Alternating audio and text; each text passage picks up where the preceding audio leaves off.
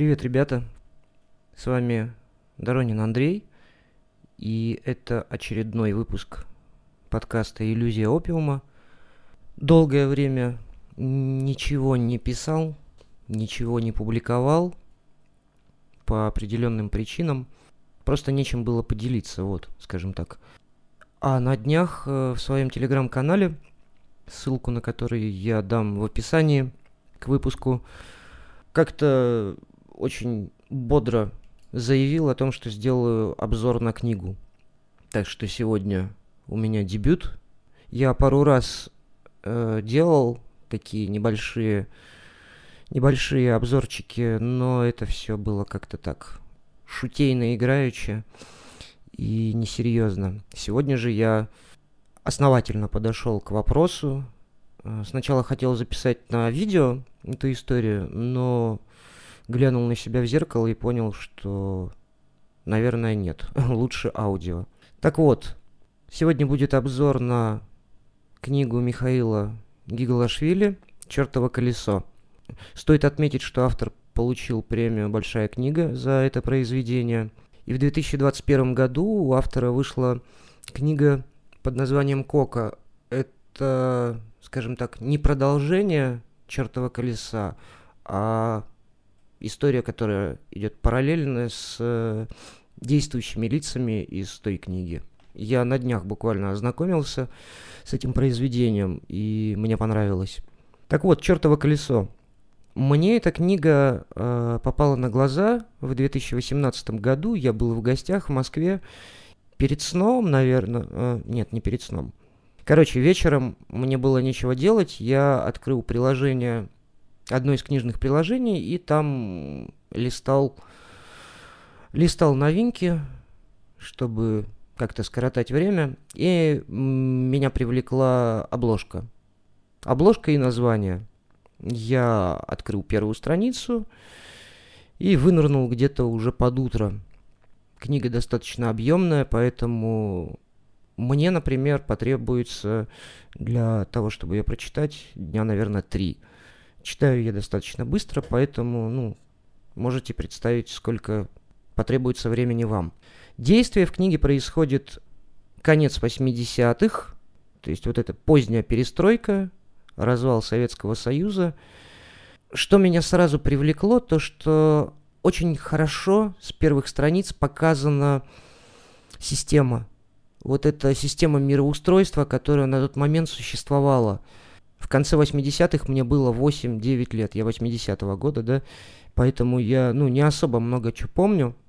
Самое яркое, наверное, воспоминание мое – это газировка персиковая. Она такая была в полулитровых бутылках, пивны из-под пива с маленькой этикеткой. Там был нарисован персик. Бутылка плохо закрывалась, сверху была железная крышечка, и когда ты открывал, никакой, естественно, газировки там не было, там был такой сладкий сироп, при этом он почему-то оставлял привкус мыла во рту. Вот, это такое самое яркое мое впечатление. Э, кстати, будет много спойлеров, поэтому если вы хотите самостоятельно ознакомиться с произведением, наверное, лучше выпуск не, ну, не слушать. Действие происходит в отделении милиции. Нас знакомят с одним из э, героев произведения. При этом в книге очень много действующих лиц, показано множество направлений, множество э, ситуаций, в которые они попадают, но на протяжении всего текста никто не выделяется. То есть главного героя э, нет. Главный герой, мне кажется, это читатель. Во, как я вывел. И что еще мне понравилось, то что э, в этом произведении нет положительных или отрицательных героев, да? Там есть э, менты, есть наркоманы, есть обычные люди, есть жертвы, но все они не носят положительный или отрицательный какой-то контекст. Они скорее просто люди, которые э, в силу обстоятельств живут, преодолевают какие-то там ситуации, их время от времени сталкивает друг с другом, прибивает то к одному, то к другому берегу. Читатель как будто находится сверху и наблюдает за этим всем со стороны.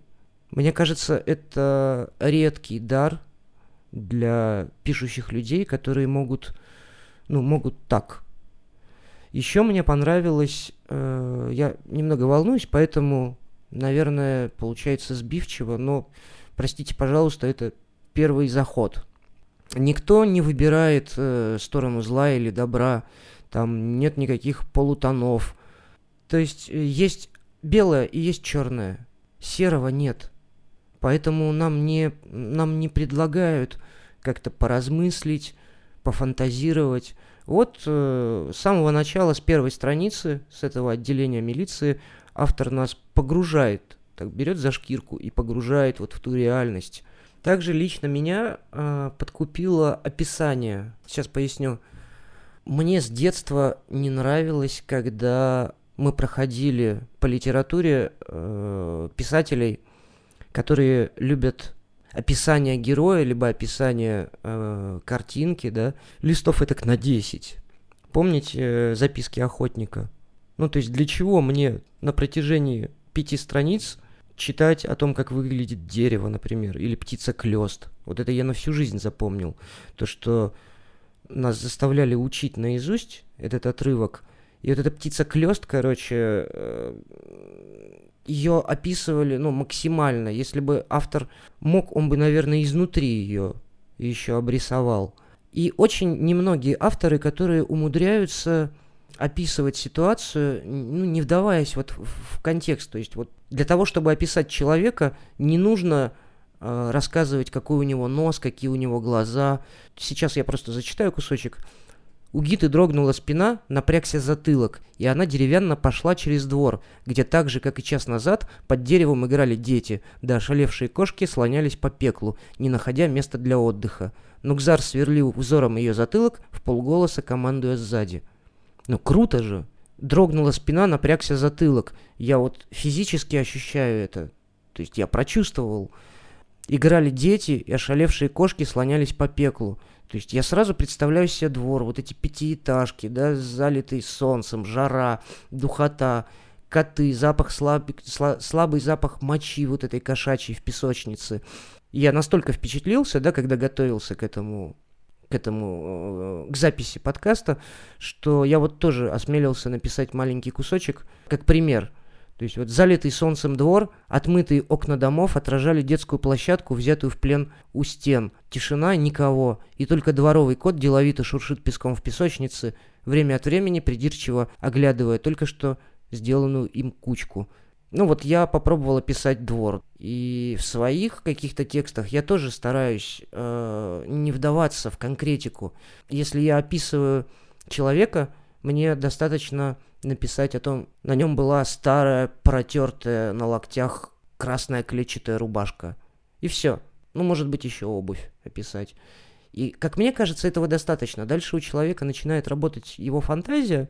Здесь и происходит вот эта магия, магия литературы. Включаются какие-то подсознательные процессы, воспоминания. Ведь наверняка я где-то уже это видел. И сейчас писатель через свой текст погружает меня вот в эти воспоминания, не, возможно, неосознанные. Это круто. В книге э, белыми нитками прописана история вообще людей, употребляющих наркотики, при том, что там употребляют многие действующие лица. Это и менты, и обычные какие-то жители города, да, и необычные жители. Ну и основные события происходят тоже вот э, около криминальные, скажем так. Но насколько точные формулировки? Жажда кайфа всегда сильнее страха перед ментами, тюрьмой и самой смертью. Морфиниста губит то, что он каждый раз надеется. Сегодня пронесет, всегда проносило. Почему же сегодня-то не пронесет? Вот один раз и не проносит. Насколько это точно? Нет нужды иметь опыт употребления там различных веществ для того, чтобы это понимать. Только что сказанное, это настолько, э, настолько отзывается, потому что каждый раз, когда, например, я шел за веществом, у меня в голове э, рождалась такая схема, что вот сегодня, сегодня я сделаю так, так и так, и будет хороший вот результат, то есть положительный. Но по факту из раза в раз я фактически совершал одни и те же действия и получал фактически один и тот же результат, да, я все больше и больше тонул. И в книге это очень хорошо показано. На примере э, разных людей, разных ситуаций, хорошо описанных при этом, да, автор нам показывает всю бессмысленность, всю безнадежность того, что в этой игре, в игре с э, заигрыванием с веществом, заигрыванием с жизнью, в ней нельзя выйти ну, победителем. Ты не сможешь обмануть то, что намного больше тебя – неважно, левой рукой или правой ты будешь делать, результат будет один и тот же. Это тюрьма, больница или смерть. И на протяжении этого произведения нам многократно про это говорят.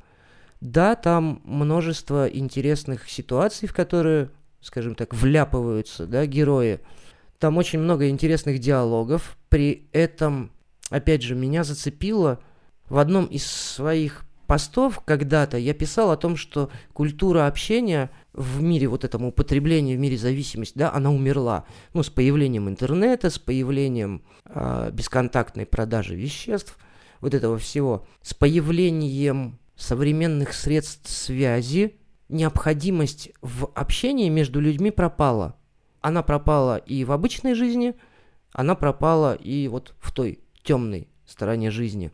И в книге очень хорошо показано, как эти люди между собой общаются. То есть э, даже в моменты, например, там несколько раз показано, как э, компания сидит и ждет, пока им наркоту привезут. Между ними происходит э, взаимодействие. И в этих небольших, но содержательных сценах можно проследить э, личности. То есть очень хорошо раскрываются личности.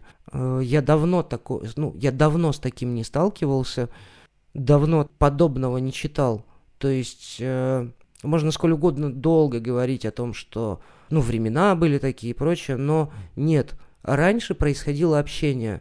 И меня, э, например, когда я оказывался в каких-то местах условно закрытого общества, да, ну, к ним можно там отнести те же ара- арабские страны, африканские, да, севера Африки, где общаются вот это вот общинный какой-то, да, стиль жизни. Там люди общаются между собой, в том числе и незнакомые, то есть э, ты можешь завести какой-то диалог, к нему может подключиться там прохожий, и состоится беседа. Здесь, в условиях там, условно, Питера, я не могу себе представить так, чтобы э, люди остановились незнакомые между собой и завели какой-то неспешный разговор. Ну, во-первых, все торопятся, во-вторых, Зачем разговаривать с незнакомым человеком? Это опасно. И в-третьих, ну, можно же написать. К сожалению, я вынужден констатировать, да, то, что современные мессенджеры, они напрочь убили вот возможно, возможность диалога между людьми. Вот куда меня завело. Так вот, я просто стараюсь еще не спойлерить. То есть я стараюсь э, минимально раскрывать действия книги для того, чтобы вам потом ну, не пропал интерес ее читать. Концовка книги, э, она иронична и в то же время страшна. То есть, опять же, я погрузился там в какие-то свои воспоминания. По сути, книга заканчивается тем, что человеку предоставился шанс изменить все, да, сделать свою жизнь лучше на много-много лет вперед. И, условно говоря, было открыто окно, куда эта возможность просто улетела. Ее выдул ветер. И человек, с которым должны были произойти изменения, заметил это только уже через полчаса. Ну и испытал гамму чувств. Собственно говоря, автор приглашает нас испытать эту гамму чувств вместе с действующим героем. Кстати, этот персонаж единственный в книге, кто скажем так, справился с э, зависимостью. И мне почему-то кажется, что описывая жизнь этого действующего лица, автор, ну, либо про себя что-то хотел, ну, что-то про себя рассказывал, либо про кого-то близкого, но очень глубокое описание.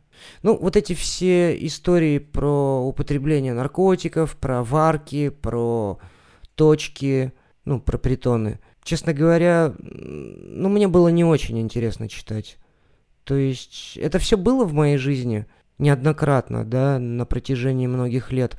Поэтому где-то я сглотнул, тягу испытал, где-то я перелистнул страницу, где-то я текст постарался, ну, так, наискосок прочитать. Ну, потому что, да, это, возможно, интересно будет, захватывающе для людей, которые с этим не сталкивались. Но знаете, что хорошо? Хорошо то, что после прочтения после прочтения э, подобных эпизодов не остается вот это вау, как бы наоборот, чувствуешь омерзение, чувствуешь нежелание с этим сталкиваться в дальнейшем. И такое хочется отстраниться, чтобы в твоей жизни и в жизни близких этого не было. Тут можно провести аналогию с плодящимися как грибы э, телеграм-каналами наркоблогеров, да, вот этих детей, которые употребляют некачественные, дешевые уличные наркотики, записывают это все на видео и помимо этого еще пытаются что-то донести до таких же детей, которые на них подписываются и смотрят. То есть э, изобразить какую-то мораль, изобразить, ну, придать смысл этому, хотя ну, нет там никакого смысла. И мы как-то обсуждали опять же, в подкасте со Степой Гавриловым о том, что явление, явление такое, как наркоблогинг, оно в будущем будет интересно историкам, ну, потому что действительно это, скажем так, это явление, оно появилось, оно живет, э, скорее всего, через э, некоторое время оно сойдет на нет, ну, потому что тема сама по себе исчерпала э, содержимое еще с с момента появления, скажем так, с момента публикации. Это никому не интересно. То есть э, рано или поздно эти детишки, занихивающие дороги, э, испытают первые проблемы, вторые проблемы, увязнут и дальше... А дальше телефон просто будет отнесен в скупку и станет не до телеграм-каналов. Вот так. Такой вот я вывел. Э, у автора же «Чертова колеса» это очень...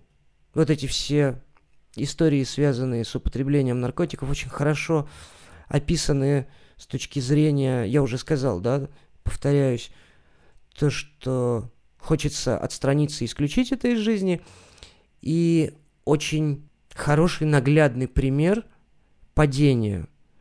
То есть э, на примере одного из персонажей, там есть такой Пилия, он работает он работает в милиции, он связан с криминалом, он сам потарчивает, причем он на эту историю давно подсел. Автор э, показывает его мысли, то, о чем он думает, его сомнения, его желания, размышления, наблюдения. И мы видим о том, что за внешней оболочкой человека, да, человека зависимого, человека глубоко, глубоко пострадавшего есть что-то, ну, душа, ну, я называю это так. То есть э, автор очень хорошо показ, показал нам душу человека. То есть я прям прочувствовал это.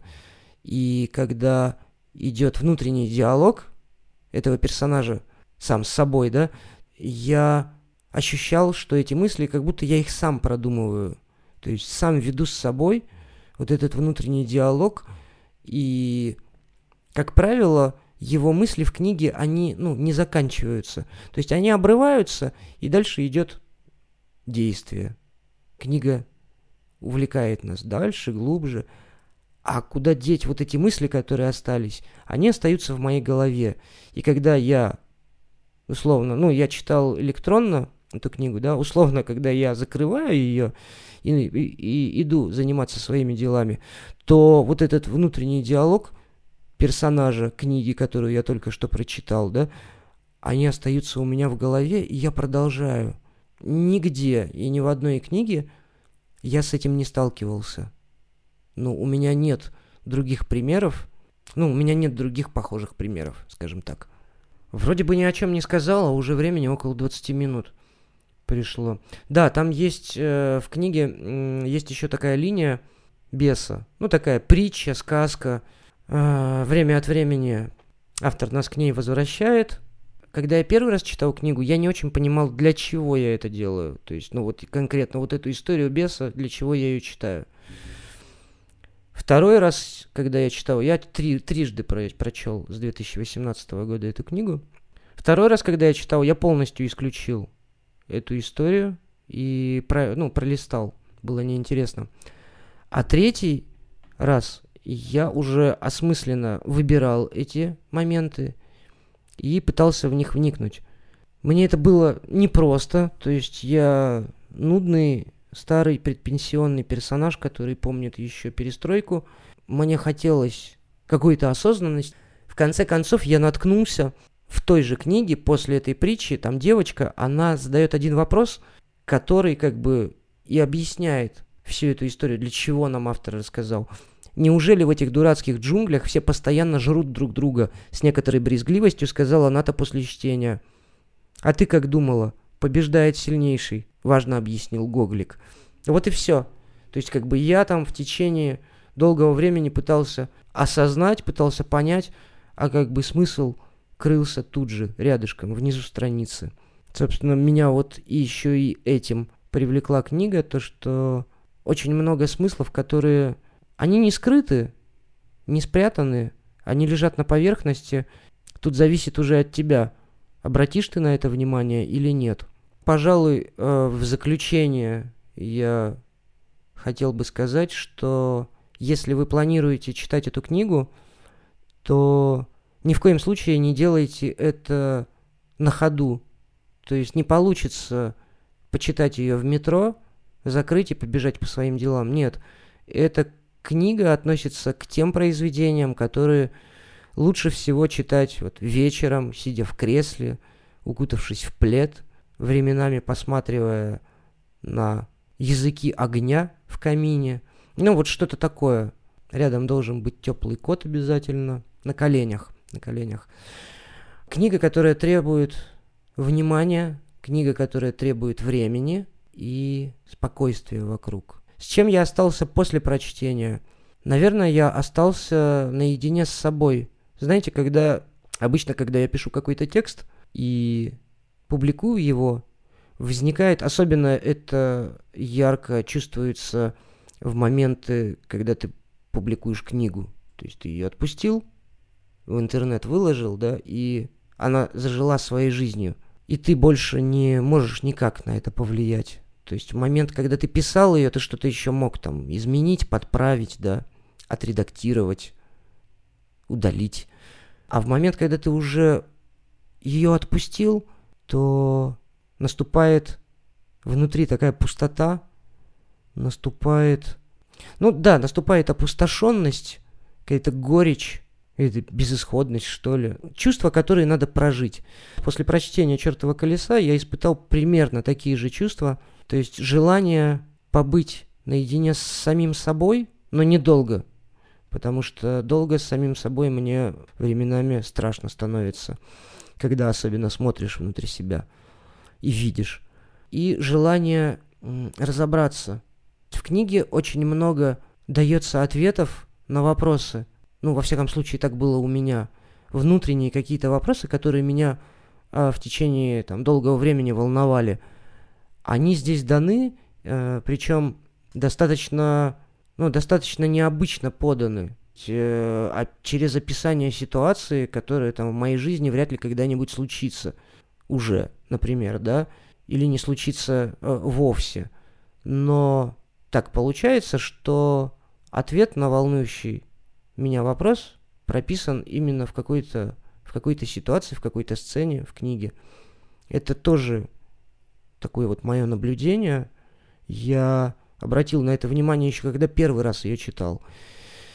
И вот, закончив ее совсем недавно, на днях тоже, я убедился в том, что да, похоже, так и есть. Хочется поблагодарить автора за прекрасное произведение. Хочется отметить еще, что все фанаты Советского Союза, да, вот тех времен, ну, не надо Не было там ничего такого прекрасного и хорошего. У меня почему-то еще в голове сейчас, знаете, образ, когда как раз конец перестройки был, вот развалился Союз, и у людей не было денег. Стали выдавать талоны. Талоны – это такие неразрезанные листы, родители приносили домой, и мы резали их ножницами. Получались такие квадратики бумажные, там 5 на 5 сантиметров, на которых было написано сахар 200 грамм, колбаса 300 грамм, табак. То есть, ну, э, денег не было, люди получали талоны, и по этим талонам ты мог в магазине совершить обмен вот этих бумажечек на продукты. Но проблема была в том, что кроме того, э, э, проблема была в том, что на прилавках, как правило, были э, эмалированные тазы на 15 и на 30 литров. И все. Никакой колбасы, никакого сахара, и уж тем более табака не было. Вообще, талоны на табак и на алкоголь, они очень сильно ценились. Я даже знаю, помню, родители мне рассказывали историю, как там людей грабили просто. Они приходили в магазин, там светили этими талонами, и их, э, ну, избивали, забирали у них. То есть были вот такие истории. Вот, книга «Чертово колесо» очень хорошо показывает наглядно вот э, жизнь в те времена, поэтому, ну, я бы предпочел в те времена не возвращаться. И особенно это актуально, как мне кажется, сегодня. Вчера, сегодня, завтра. Несмотря на то, что завтра не наступило. Но вот хотелось бы, чтобы то прошлое, как оно было тогда, вот мы никогда не вернулись. На этом, пожалуй, я закончу свой кривой обзор книги «Чертово колесо». Благодарен вам за уделенное время. Скорее всего, если вы прослушали, то это, чего, ну, это чего-то стоило. Если вас не затруднит написать отзыв по поводу обзора, я буду благодарен, потому что если у меня что-то получилось, то я бы в дальнейшем также попробовал замахнуться и на другие произведения. В описании подкаста будет ссылка на телеграм-канал. А, будет указано, как вы можете поддержать проект донатом. Собственно, все просто. Еще раз спасибо за внимание и до новых встреч.